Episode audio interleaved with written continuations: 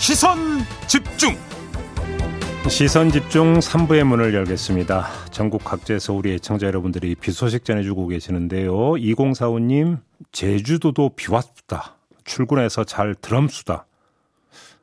문자 고맘수다. 이렇게 말씀드리면 되나요? 아무튼 고맙습니다. 5684님 비닐하우스 빗소리 때문에 이어폰 딱 하고 듣고 있어요 라고 문자 주셨고요. 0408님 인천 영흥도에서 야영 중인데 하늘이 엄청 질투하네요. 우라고 좀 보내주셨는데 그러게 딱 나를 골라도 이렇게 고르셨네. 아무튼 고생 좀 하시겠네요.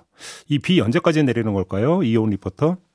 네, 일단 전국 곳곳에 지금 비가 내리고 있죠. 대부분 아침까지 내릴 텐데 강원 영 뉴스의 이면을 파헤치는 삐딱선 정신. 핵심과 디테일이 살아있는 시사의 정석. 여러분은 지금 김종배의 시선 집중을 청취하고 계십니다.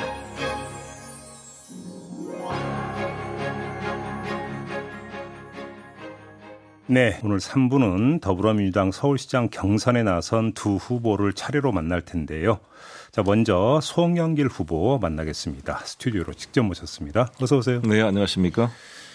이제 오늘로 끝이죠, 경선은. 네, 그렇습니다. 네, 우여곡절이 참 많았는데 네, 네. 이제 오늘로 끝입니다. 네. 그러니까 그래서 특별히 소감을 좀 여쭤보고 싶은데요. 어떠십니까? 네, 아이고 이 일이 잘 되려고 큰 산통이 있는 게 아닌가 이렇게 생각합니다. 아, 그렇군요. 선의로 해석합니다. 음. 전화 위복이 될 거로 생각합니다.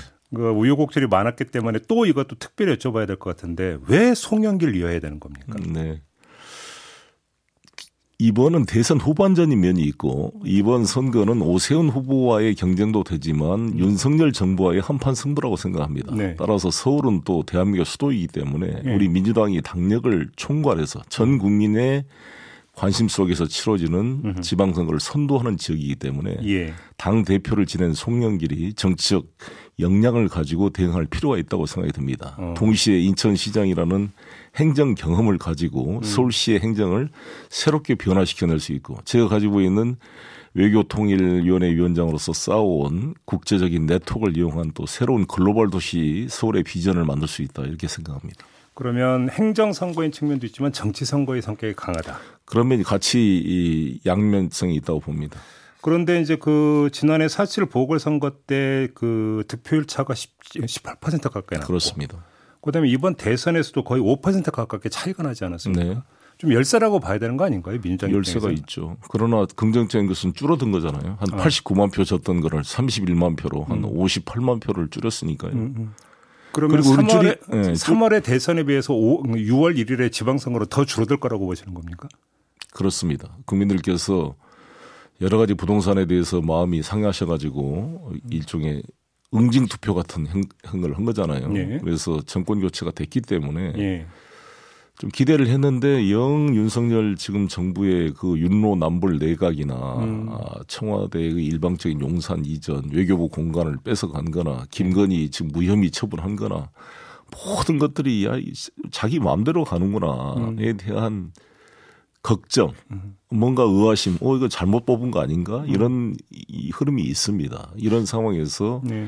윤석열 정부의 저런 오만한 일방 독주를 사전에 예방할 필요성, 예. 이 나는 분명히 만들어질 거라고 보여집니다. 지금 그 후보님께서 이제 정치 선거의 측면 윤석열 정부를 이제 강조를 하시니까 그럼 이 질문을 먼저 드릴게요. 네. 지금 국민 투표라고 하는 카드를 지금 꺼내지 않았습니까? 네. 국민의힘에서 네. 이게 이제 지방선거에서 이제 구도짜기 차원 아니냐는 해석이 있는데 네. 어떻게 받아들이십니까? 국민투표는 히틀러나 박정희 같은 사람들이 좋아하는 거죠. 이게 파퓰리즘 아닙니까? 음, 아 이- 포, 포퓰리즘으로 보세요? 아니, 국민투표를 붙일 수가 있지만 헌법 72조에 엄격하게 해놨잖아요. 국가 안위에 관한 그렇죠. 중요한 사항이 아니면 이런 걸 가지고 할 수가 있는 게 아니죠. 요건이 안 된다. 음. 아니죠. 오히려 용산 이전을 국민투표 붙였으면 좋겠어요. 용산 아 집무실 이전. 예, 오히려 북한의 장사정포 스커드 미사일에 노출되는 대통령 안위에 관한 사항이 문제가 되기 때문에 음. 네. 오히려 그거를 국민투표에 붙인다 모르겠습니다만 음. 이것은 대상이 아니다 이렇게 아무튼 생각합니다. 그게 옳고 그른 걸 떠나서 국민투표 카드를 꺼내면 지방선거 특히 서울 민심에 어떤 영향을 미칠 거라고 보십니까? 아, 이게 그냥 얄팍한 정치적 계산이라 보여지고 일단 헌법상 안 되고 국민투표법상 안 된다고 중앙선관위가 이미 밝혔잖아요. 음, 이게 그래. 헌법 위에 군림하는 자세를 보입니까? 그렇게 법을 강조했던 검찰총장 출신이 알겠습니다.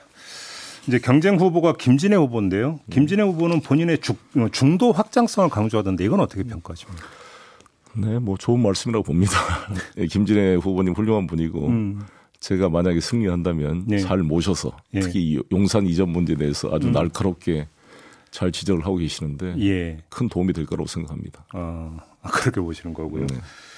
만약에 본선에 진출하신다면 이제 오세훈 현 서울시장하고 이제 그 경쟁을 해야 되는 거 아니겠습니까? 네, 근데 네. 오세훈 시장 같은 경우는 공정도시라고 하는 개념을 이제 그 내세웠던데 공정? 공정도시 서울 예, 이걸 어떻게 평가하세요? 글쎄요. 그냥 제가 전두환 정권이 들어서고 나서 정의 사회 구현 이런 표현을 썼습니다. 예, 예, 예. 근데 우리는 그때 학생동 시절에 전이 사회다 그랬습니다. 전두환 이순자 사회다.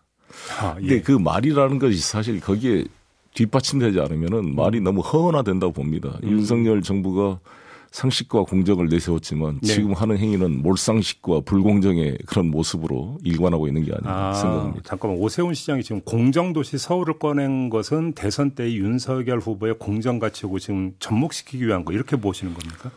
뭐 자세한 내, 내면 모르지만 유사한 같은 당이니까 예, 그런 예. 맥락이라고 보는데 예. 예, 지금 장관 내정자들 보면 사회 이사 내가겠다 전부 아들 딸 문제가 있잖아요. 음. 조국 장관회 때 제시했던 그런 잣대로 한번 다 다시 수사해 보세요 전부 다. 예. 그런 말을 하고 싶습니다. 알겠습니다.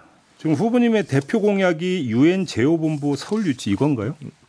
그다고 부동산 공약 두 가지를 두 개를 발표했습니다. 일단 그 네. 유엔 본부 유치와 관련해서 김진애 후보는 이건 대한민국의 공약이지 서울의 공약은 아니다 이렇게 평가를 했던데 어떻게 받아들이십니까? 서울의 공약이자 대한민국 공약이라고 생각합니다. 예. 같이 이건 중앙정부랑 협력해야 됩니다. 실현 가능성이 있습니까?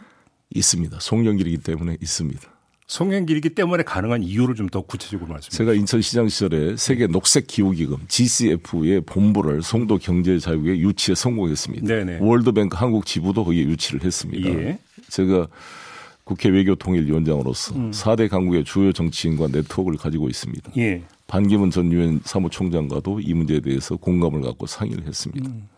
그리고 지금 박진 외교장관 내정자하고도 상의를 했습니다. 어. 전폭 동의를 하고 예. 이에 대한 이 초당적 협력을 약속했습니다. 음. 함께 해 나가겠습니다. 그래요. 부동산은 지금 어떤 공약입니까? 세 가지입니다. 세제는 완화시키고 공급은 확대시키고 예. 금융은 지원하겠다는 것입니다. 그 대선 때 다 나왔던 얘기 아닙니까? 그렇습니다. 대선 때 제가 이 공약을 이재명 후보랑 상의해서 제가 예. 발표를 했잖아요. 예. 이재명 후보는 지방 순회 중이어가지고 음. 그때 했던 것도 용적률 500% 완화시키고 예. 30년 재건축 안전진단 기준을 면제시켜주고 그리고 거기에 있는 세입자들한테 우선 분양권을 주는 문제하고 함께 음. 누구나 집 프로젝트로 자기 집의 집값의 10%만 내면 네. 싼 가격으로 10년간 살다가 최초 분양 가격으로 살 수 있는 권리를 주는 새로운 음. 아파트 만들어 보이겠습니다. 그래요. 만약에 그 후보님이 서울시장에 당선이 됐다고 한번 가정을 해보고 네, 질문을 네, 드리겠습니다. 네. 그때가 되면 대통령 집무실 용산 이전은 끝난 다음인데요. 네. 어떻게 대처하실 계획이십니까? 계속 문제가 발생하고 일단 가게 되면 그걸로 끝나는 게 아니라 예. 대통령 경호 문제. 지금 국방부에 4천여 명의 병력들이 자기 총기 소지를 다 하고 있는데 예, 예. 괜히를 다 빼버린다는 거 아니에요? 예, 공의를 어, 공이 공이 예, 참 예. 죄송합니다. 예. 공, 공이를 다 빼버린다는 거 아니에요? 그러면 이게 사실상 빈 총을 들고 다닌다는 거 아니겠습니까? 그것도 문제고. 예. 보안상 이제 UAM이라 그래서 Urban Air Mobility, 즉 나르는 택시가 한강을 따라서 쭉 강남으로 이제 김포에서부터 연결이 될 텐데 아, 그게 지금 예, 또- 심각한 그 항로상의 문제, 보안상 문제가 아, 발생하게 됩니다. 그런 문제가 있네요. 예, 예. 도시 계획이 다 뒤틀어지게 돼 있어요. 음. 그다음에 대공포대가 다 배치될 텐데 예. 용산 지역의 고도 제한이나 재산권 행사 제한, 음. 그 강남까지 영향을 미칠 것입니다. 모든 분야가 계속 발생할 수밖에 없어요. 예. 교통 통제, 통신 통제, 항공 통제를 비롯해서요. 그렇다고 다시 청와대로 돌아갈 수는 없을 거 아닙니까? 아니 그러니까 그런 문제에 대한 보완을 요구하고 서울시가 사실 오세훈 시장께서 발생했을 때 우리 서울 시민들에게 피해갈 재산상의 문제 이런 것들을 쭉 정리해서 이걸 공개하고 예. 공론화 시켰어야 되는데 예. 같은 당이고 눈치 보느라고 말을 못 하고 있는 게 아쉽습니다. 아, 그래요. 그럼 이제 계속 서, 서울시장으로서 그런 문제를 계속 제기를 하면서 대책을 요구를 할 거다 이런 말씀이십니까? 그걸 보완을 해 하도록 촉구할 것입니다. 알겠습니다. 만약에 그 후보님께서 민주당 후보로 확정이 되면 이제 의원직을 사퇴를 하셔야 네, 되잖아요. 네, 네. 이제 좀 지역구가 인천 계양 을이죠. 그렇습니다. 지금 보도를 보니까 이재명 고문 출마설이 지금 뭔가 보도를 타고 있던데 네. 혹시 이재명 고문하고 이야기를 나눠보신 바가 있습니까? 없습니다. 그러면 지금 이 보도는 앞서간 보도입니까? 추측 보도입니까? 어떻게 되는 겁니까? 뭐 여러 가지 공론화가 되겠죠. 우리 안철수 후보도 출마 설이 나오고 있는 거 아니겠습니까? 예. 또 유승민 후보도 대선 후보로 나오는데 출마를 했던 거 아닙니까? 네네. 홍준표 후보도 출마한 거 아닙니까? 네. 이게 홍준표, 음. 유승민, 음. 안철수 후보 출마는 문제가 없고 왜 이재명 후보 출마만 논란이 돼야 되는 거에 대해서도 의문입니다. 출마도 그러니까 그 논란거리가 되느냐 안 되느냐가 이제 중요한 논점이겠지만 또 출마를 한다 하더라도 어디서 출마하느냐도 상당히 중요한 문제 아닙니까? 그 문제는 뭐 공론화 과정을 거쳐서 당 예. 지도부가 결정할 걸로 생각합니다. 그러면 개항을 출마를 떠나서 네. 지방선거 전체 판세에 미치는 영향을 고려할 때 이재명 후보가 국회의원 보궐선거에 나서는 게 당에 도움이 된다고 보십니까? 그건 뭐 양면이 있기 때문에 공론화 과정이 필요할 거로 보여지고 예. 저는 일관되게 1,600만 표의 표를 얻은 우리 이재명 후보가 음. 제도권으로 들어오는 것이 국민 토감이나 전국 안정에 도움이 된다 이런 입장을 가지고 있습니다. 그러니까 이제 제도권으로 들어오는 방법으로 이제 출마가 이제 하나의 카드 경로가 될 수 있다는 뭐 말씀이시죠? 시기상의 문제도 있고 뭐 지역상의 문제도 있겠지만 예. 공론화 과정이 필요하지 않겠는가 생각합니다. 그렇게 보시는 거고 알겠습니다.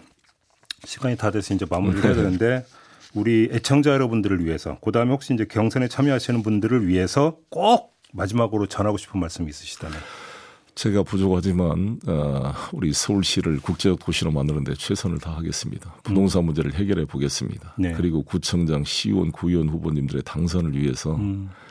어, 제가 견마지로를 다하겠습니다. 네. 알겠습니다. 마무리해야 될 것 같네요. 네. 자, 서울시장 경선에 나선 송영길 후보와 함께했습니다. 고맙습니다. 네, 감사합니다. 세상을 바로 보는 또렷하고 날카로운 시선 믿고 듣는 진품 시사 김종배의 시선 집중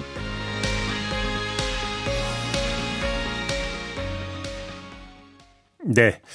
송영길 후보와의 인터뷰를 전해드렸는데요. 이 인터뷰는 송영길 후보 일정 때문에 오늘 새벽에 사전 녹음으로 진행이 됐던 거였는데, 아, 이 녹음 인터뷰가 나가는 과정에서 약간 기술적인 문제가 좀 발생을 했습니다. 우리 예청자 여러분들 좀 약간 당황을 하셨을 것 같은데요. 죄송합니다. 저희가 좀 더 주의를 기울였어야 되는데 약간의 좀 사고가 있었네요. 우리 애청자 여러분들의 넓은 양해 부탁을 드리면서 이번에는 김진애 후보 만나보겠습니다. 전화 연결돼 있습니다. 나와 계시죠? 안녕하십니까. 네. 이제 만 하루도 안 남은 거죠? 오늘로 끝인데요. 네. 그러니까 좀 소감을 오늘 투표를 하고 있는데, 예. 아, 그러니까 경선 투표 하루 전에 네. 토론회를 하고 하루 만에 투표를 하는 이런 이상한 일이 생겨서 네. 어, 서울 시민들께 죄송하다고 말씀드리고 싶습니다. 아무튼 그래도 이제 그 이 소감이나 내지 출마 의 변을 좀 해주신다면. 네. 저는 그 윤석열 당선인의 음. 열 하루 만에 용산 시대를 천명할 때 제가 출마를 결심을 했습니다. 네. 그리고 오세훈 시장이 어, 이 부분에 대해 서울 개발의 악재가 되는 이 부분에 대해서 어, 서울 시민께 설명도 드리지 않고 침묵하는 모습에 분노해서 음흠. 또 각오를 다졌습니다. 저는 이 용산 이전이라는 악재를 어, 서울시 서울시의 아, 악재가 되지 않게끔 막고 네. 그다음에 지금 현재 어, 서울의 가장 큰 문제인 부동산 주택 문제 네. 그리고 메가시티 서울의 일자리 문제 음, 이 음. 문제를 해결하는데 제가 가장 적합하다고 생각을 합니다. 지금 그 두 가지를 말씀하셨는데 지금 후보님은 도시 전문가인 점을 강조하던데 그게 바로 그러니까 이 그 서울 시정의 과제하고 후보님의 캐릭터가 딱 맞아 떨어진다 이런 판단이신가요? 그렇죠. 저는 뭐 이 지금 현재의 굉장히 서울에서 필요한 것이 네. 서울의 아주 본질적인 문제를 본질적으로 붙잡고 다뤄야 되는 게 가장 중요한데 예. 아, 오세훈 시장이 그 점이 많이 약하다. 음. 그러니까 뭐 일을 하는 척만 하고 또 음. 겉멋, 겉멋만 부리는 그런 걸 해서 그게 문제가 있다. 서울은 저는 지금 시대적인 것이 음. 이른바 사람의 가치와 그다음에 진짜 개발의 가치를 잘 융합시킬 수 있는 이런 부분이 네. 필요한데 여기서 도시 전문가로서 또 서울 전문가로서 30여 년을 일해온 김진애가 가장 적합한 후보가 될 것입니다. 근데 조금 전에 인터뷰했던 송영길 후보는 서울시장 선거는 행정 선거임과 동시에 정치 선거이기도 하다. 대선 후반전의 성격이 있다. 이 점을 강조하던데요.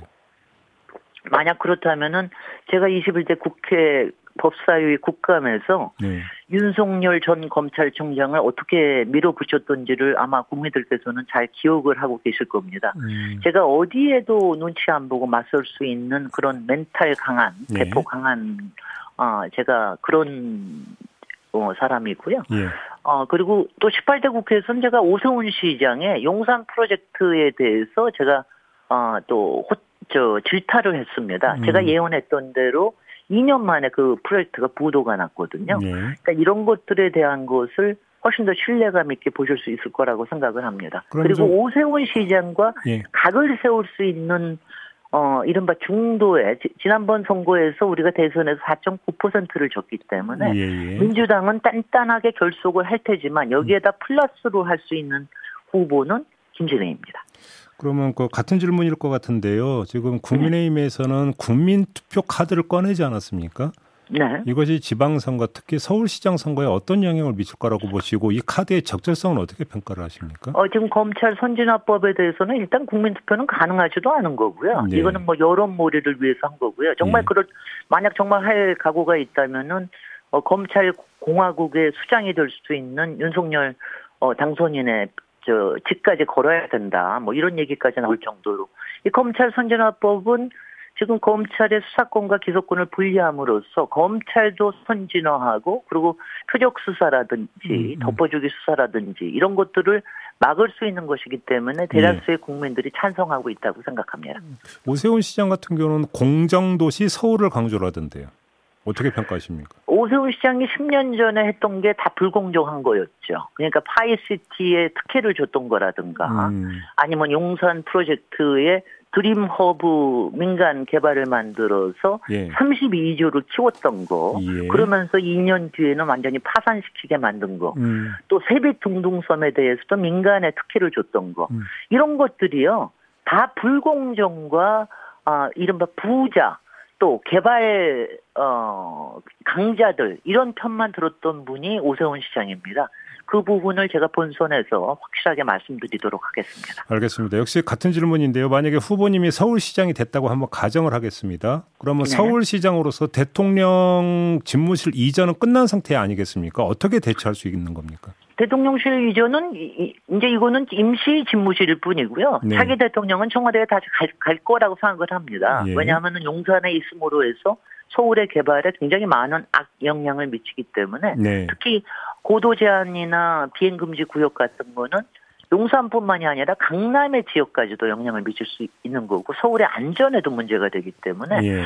이거는 당연히 5년 임시 집무실로 만들 수 있도록 서울시장으로 최선을 다할 거고요. 예. 그 다음에는 이제 부동산과 주택 부분에서는 자꾸 똘똘한 한 채를 서울시에 많이 만들고자 하는 것보다는 음. 양질의 중저가 주택을 많이 지을 수 있는 방법. 예. 이, 이, 이거는 어, 사종 주거지 도입이나 또 여러 가지 특례를 통해서 예. 어, 일반 다세대 다가구 주택 동네에 음. 아, 이거의 재탄생과 또 역세권 307개 주변에 고층 고밀화의 재탄생. 예. 이걸 통해서 서울도 재탄생하고 주택 공급도 이루고 예. 일자리도 만들고 예. 아 그리고 19세기 파리나 20세기 뉴욕처럼 쾌적한 고밀 도시로 다시 태어날 수 있게 하는 게 음. 가장 중요한 과제 중에 하나입니다. 그 송영길 후보 같은 경우는 출마 과정에서 이재명 후보와의 관계를 이제 그 상당히 강조를 했었고요. 조금 전 네. 인터뷰에서 그 얘기가 잠깐 나왔는데 송영길 그 후보의 지역구인 인천 계양을 해 이재명 고문이 출마할 수도 있다라는 보도가 나온 바도 있는데 이재명 고문과의 관계를 강조하는 이 점은 어떻게 받아들이십니까? 어, 저는 기본적으로 이재명 후보와 민주당의 운신의 폭을 좁히는 상당히 어, 자기 정치적인 그런 발언이라고 생각을 하고요. 예. 바로 그런 점이 우려가 되는 것이 그 과정에서 당내의 계파 갈등이라고 하는 구조를 만들었습니다. 어. 그래서 송영길 후보가 본선 후보가 된다 하더라도 네. 과연 당내의 결속을 이룰 수 있을 것인가? 음. 중도층에 대한 확장은커녕 당내 결속도 이루지 못할 것이다. 음. 저 김진애 같은 경우는 당내에 지분도 없고 네. 개파도 없고 어, 오로지 받쳐드리고 아우를 수 있는 역량이 있고 그리고 중도 확장성에 있어서는 저 도시 전문가와 저의 그동안의 활동이 훨씬 더 어, 강력하다고 생각을 하기 때문에 네. 본선의 경쟁력에 있어서는 제가 우위에 있다고 생각합니다. 그 말씀하시는데 이제 그 자체 진단에서 중도 확장성이 뛰어나다고 이렇게 자체 진단하시는 근거를 좀 더 말씀해 주신다면. 네, 일단은 다선 여의도 정치인에 대한 반감 아 예. 이것이 이제 상당히 일반 시민들에게는 있고요. 예. 아, 그다음에 저는 대중적으로 훨씬 더 많이 알려져 있는 전문가고요. 그다음에 음. 서울 전문가로서 그동안 일해온 거. 그다음에는 제가 강남권의 정서도 제가 강남에 살고 있습니다. 예, 그래서 예. 강남권의 정서도 알고 있고 또 여성과 청년 아주 광폭 지지를 받고 있기 때문에 음. 어, 이런 부분들이 중도에 훨씬 더 잘 맥힐 것이라고 생각을 하고 있습니다. 판세는 지금 어떻게 읽고 계세요? 어, 경선 판세요. 아니 아니 경선 판세이기보다 그러니까 본선 판세를 저는 여쭤본 건데요. 네네. 본선에서는 일단은 지난 대선에서부터의 출발로 봐야 되겠습니다. 음. 4.9%를 저희가 졌는데, 네. 어, 다, 다만 바람직한 거는 2번을 찍고 후회하시는 분이 많아졌다. 그리고, 아, 예. 예, 그, 저, 그 4.9%를 넘어설 만큼 음. 이거는 새로운 희망과 그래서 저는 저는 이번에 필승은 민주당이 새로운 얼굴 또 새로운 가치 새로운 혁신을 할 수 있는 후보를 내려서 시민의 마음을 얻는다. 알겠습니다. 서울에는 경기 서울에는 김진애 도시 전문가, 경기에는 김동연 경제 전문가로 이렇게 전문가 라인업을 하면 음. 민주당의 새로운 모습을 보여주면서 어, 가능성을 훨씬 높일 것이다 이렇게 생각합니다. 경선에서는 이길 자신 있으십니까?